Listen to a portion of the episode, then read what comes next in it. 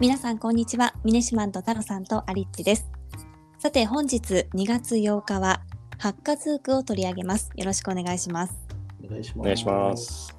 さて太郎さんハッカズークどのような会社でしょうか？はい。えっ、と、まあ、ここ10年ほどで転職っていうのが結構一般的になってきたかなと思うんですけど、会社をまあ退職した人って基本的にま会社との関係がなくなると思うんですけど、まあ、そこをあのアルムナイっていうような形で、えっと、企業と退職者っていうのをまああのつないでいこうとするような、えっと、事業を展開してる会社に。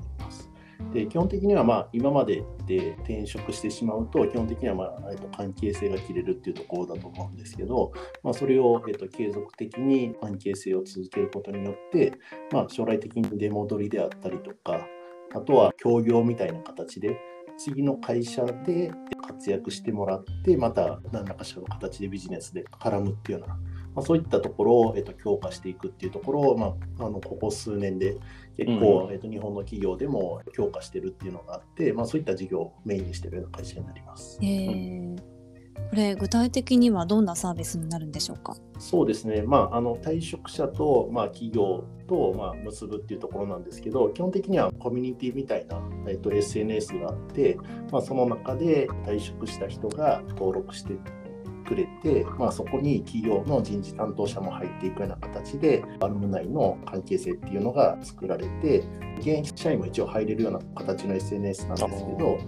会社を離れても、基本的には会社とつながり続けれるようなコミュニティサービスっていうのを展開しています。ちなみにあのイメージしやすいところで言うとあの日本のサービスではないんですけど LinkedIn っていう、まあ、アメリカのサービスで自分のプロフィール掲載してると、まあ、みんなっていうような形で、まあ、僕とかは昔出た会社でなんかつながってる人とかがいてて、まあ、そのグループでなんかチャットしたりとかっていうのはあったりとかするんですけど、まあ、それに近いようなことを専用の SNS でやってるような形になります。えーうん。ちなみにミネシマンとか結構こういったつながりとかってあったりとかしますか？えっと、そうですね。まあ、あの、普通に LinkedIn でつながってるってのはあります。グループには入ったりとかしてなくて、はい。ただ、あの、前にいた会社とかでは、あえてそのメールとかで結構、うんあの、退職してからメールが飛んできて、うんでメンバーに入ったら、なんかそのメールグループみたいなのに。入って、なんかこう案内が来るとかっていうのが、あのあったりはやっぱりしますね。なので、なんかあの、なんですか、この会社、ハッカズーク自体が、その表に出てくるような会社なのか、裏側の仕組みをやってる会社なのかっていうのはちょっと、あそうですね。この会社自体はどちらかというと裏側の仕組みを作っている会社なんで、SNS を運営しているような形で、うんあの基本的には以前所属してた会社と、まあ、退職した人の、まあ、関係性をつなぐみたいな形なんで、会社側に SNS を導入してもらうような形ですね。うーんじゃあ、なんかハッカズークを使おうよみたいな感じじゃないってことですね。あくまで会社の名前が。一応サイト名はあるみたいなんですけど、ちょっとそ,、はいそれが会社で、えっと、提供するときにその名前が使われてるかどうかっていうのはちょっときちんと調べれてないんですけど、基本的には、はい、あの会社専用の SNS みたいな形でクローズのあの関係になってます。うーんこれ退職した人って結構こういうのをやってる会社だったら登録するものなんですかね。そうですね。退職した人のコンディションによるかなと思ってまして あの結構喧嘩して辞めたとかっていう状況だと、まあ、なかなかそういった関係にはなりづらいと思うんですけど会社辞める理由って結構いろいろあると思ってて単に今いてる部署でやりたいことができないであったりとかあとはその外部的な要因で、まあ、例えば出産とか育児とかあとはあの介護みたいな、まあ、そういった事情で退職する人たちもいてるんで、まあ、そういった人たちからすると特になんかネガティブな印象があるわけじゃないんで、うんまあ、あのつながり続けるっていうことは逆に言うとポジティブなところもあるのかなと思いますね。うんじゃあそういったところに登録している人っていうのはそのまあ会社側からしてもそのなんだろう悪い関係性の人はあまりいないっていうことですよね。そうですね基本的にあの悪い関係性の人が逆に入ってきてしまうと、うんその SNS 自体が多分あの いい状態にはならないんで。まあ、お互いにとって多分プラスじゃないっていう意味で、まあ、あの基本的には入ってこないのかなと思いますね。なるほど。はいまあ、あとあの実名がもう全部バレてしまってるんで余計なことしてしまうと逆に退職した側も次の会社でなんかデメリットがあったりとかするんで、うんまあ、そういったところはどちらかっていうと、まあ、こういった SNS でのやり取りっていうよりかは直接的なあの関係の中で、まあ、言い合いがあったりとかするのかなと思いますね。うんうんうんはいこれ企業担当者がこのサービスを使う目的っていうのははい。どういったものになりますか、はい、ダイレクトなところで言うと、やはり再雇用であったりとか、あとはなんか業務委託みたいな形で、うん。本来はその業務続けてほしかったんだけど、辞めちゃった人とかっていうのがいてる場合があるので、まあ、業務委託的なものっていうのがメインなのかなと。思って。あとは、えっと、採用のブランディングみたいなあの採用観点でこういったものを使ってる会社であったりとかあとは退職後のキャリアっていうのを可視化してあの既存の社員のキャリア開発にまあ、生かしたりとか、まあ、結局はその辞めていく人が多いっていう状況になってしまうと会社としても良くないんで、まあ、そういった辞めていった人からあのなんで辞めたっていうのを本音をこういったところを使って聞き出すっていうのもすごい重要みたいなんで、まあ、結構人事担当者が使いたいサービスとしては有効なのかなと思ってます。うんあとはまあ実際退職者にまあインタビューして人事制度のあの改善であったりとかあとは労働環境の改善みたいなところに使ってるっていうのがメインの使い方みたいですね。うん確かに退職者はその企業の中の視点も外からの視点もそうなんですよ、持ってるので、はい。なんかい,、うん。いい話が聞けて活かせるかもしれないですよね。そうですね。しかもあのネガティブな辞め方をしてないっていう人からすると、やっぱり何らかしらの形でそのいい関係性を続けることによって、まあ、次の会社でもいい仕事ができる可能性が高くなってくるんで、まあ、そこら辺はつながっといてなんか損がないっていうような感覚で入ってくるあのユーザーの人が多いみたいです。なるほど。うん。ちょっと一つだけ気になるのがさ SNS ではどんなこの会話をするのかなっていうのが、そうですね。なんかそのジェネラルな話をするのかちょっとキャリアに関連する話。はい、多分あのなんていうの僕らが想像してる SNS とはちょっと違うのかなと思ってまして。はい。あくまで、えー、と人事担当者がそのリードするような形で、何らかしらのインタビューみたいなイベントを開いたりとか、うん。あとはその辞めたけどその会社で提供してたようなあの割引とかなんか社内の優待みたいな制度とかってたまにあると思うんですけど、はいはいはい。まあ、そういうのを継続して使ってもらうとか、まあ、あいろんな意味でのつながりっていう意味での SNS っていう形ですね。うん。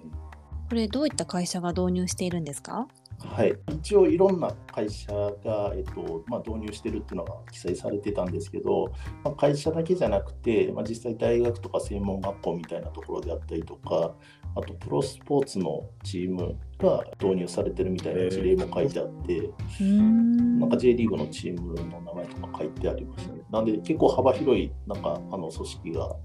導入してるみたいです。へえ